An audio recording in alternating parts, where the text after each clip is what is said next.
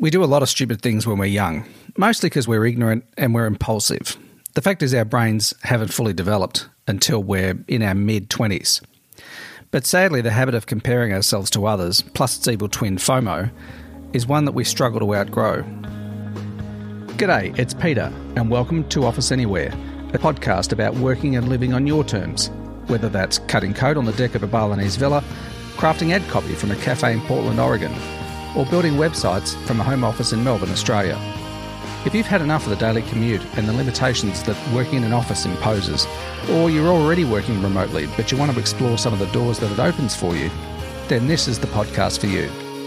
To learn more about Office Anywhere, just go to officeanywhere.co. I reckon consumerism is mostly to blame, driven by the 3,000 odd marketing messages that we see each day. We're conditioned to play the stupidest of games, comparing ourselves to each other. Even if we find ourselves breathing that rarefied air at Branson, Buffett, or Kardashian altitude, there's always going to be someone richer, happier, smarter, healthier, or more widely respected, or should I say envied, than us. When we aspire to a better life with nicer things, and I'm not judging that, we all like to have nice things, we're still making a fundamental error each time we compare ourselves to someone a little better off than ourselves. I reckon there's a simple explanation for this, and there's nothing woo woo about it. I reckon it's all about data. You've heard of the butterfly effect. I wrote about it in uh, on midlifetribe.com quite a while back, but it essentially means that the slightest variation in data at the input stage produces wildly different outcomes at the other end.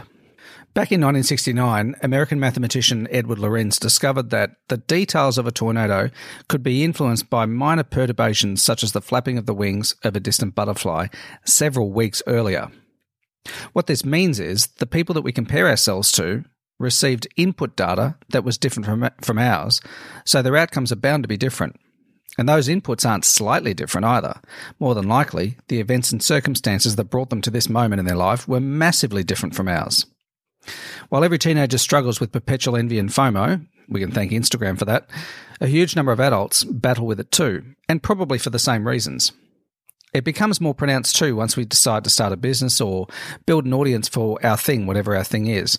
We're driven by numbers likes, follows, shares, subscribers. They all describe how well we're doing, or so we think. But here's the rub if we understand that everyone's circumstances are different, and then we grasp the enormous impact that one little difference can have on the outcome in one, five, or ten years, we realize that each of us has our own train to board, our own ship to swim out to. There isn't just one, there are 7.53 billion of them. So I want to list 14 reasons to stop comparing yourself. And like I said, these aren't fluffy woo woo reasons, these are practical reasons why there's no point doing it. There are many things at play here, but I'll try to sum these up as succinctly as I can. Number one, you just cannot win the comparison game. And the reason for that is the goalposts are constantly shifting. The stakes forever escalate as each person in turn outdoes the other. Two, the people you compare yourself to might have entirely different goals to you. Maybe they thrive on fame, while you're more concerned with feeding six mouths at home. Three, they probably have very different living conditions to yours. Perhaps they have more free time than you, or their kids are no longer at school. Maybe their partner is more supportive, and this can make or break a lot of things. Or maybe their parents raised them better. Who knows? Do you? I don't. Number four, what's important to someone else may not be what's important to you. Do what matters to you. This principle should guide every decision you make, or you'll find yourself traveling down com- a completely wrong road, and no amount of money will compensate you for that. Five, don't assume the lives of your heroes are filled with rainbows and unicorns. Even the most outwardly successful people have problems, perhaps with their health, their family, self doubt, and more often than you think, uh, a lack of purpose, uh, their own version of keeping up with the Joneses. Number six, and this is an important one you don't have one shot at making it in this world. You have hundreds of them, probably thousands of them. So there's no rush.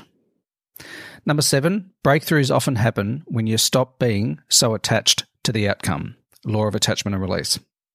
Number eight, like happiness, success is usually a byproduct of focusing on something else, like doing the work, regardless of the outcome. Nine, those who seek short term gains usually suffer long term pain. play the long game, and watch the dynamics reverse. 10. You can't miss your train. It's yours, and it's waiting for you to get on it whenever you're ready. What's more, there's a whole fleet of them waiting for you. Find one that seems to fit your present stage in life and jump on board. If you don't like it, get off early and go choose another one. 11. The ones who really succeed get through their failures quicker than their contemporaries. So, eat shit when you need to and move on. Number 12. Never pursue something that doesn't sit well with your values. Your beliefs can and should evolve over time, but compromising your values will kill the best laid plans in the end. 13. Just because someone has a million followers on Instagram or they've acquired and renovated six investment properties doesn't mean that you're cut out for the same thing. There are a million different paths to success, and when you realize that your definition of success is really the only one that matters, it'll be easier to know where to focus your efforts. You'll also know when you're actually succeeding because you'll feel it, it'll feel right. And the last one, number 14, one of the biggest lies that we've been sold is that we can have and be anything we want. We can't. Each of us is blessed with our own unique set of superpowers. I can want to be a pro basketballer all, all I like, but the odds of a middle aged short ass getting into the league is about a billion to one. I don't like those odds. I know it's much smarter to focus on my strengths than waste my life wishing for something that's impossible. And notice I didn't say unlikely, I said impossible.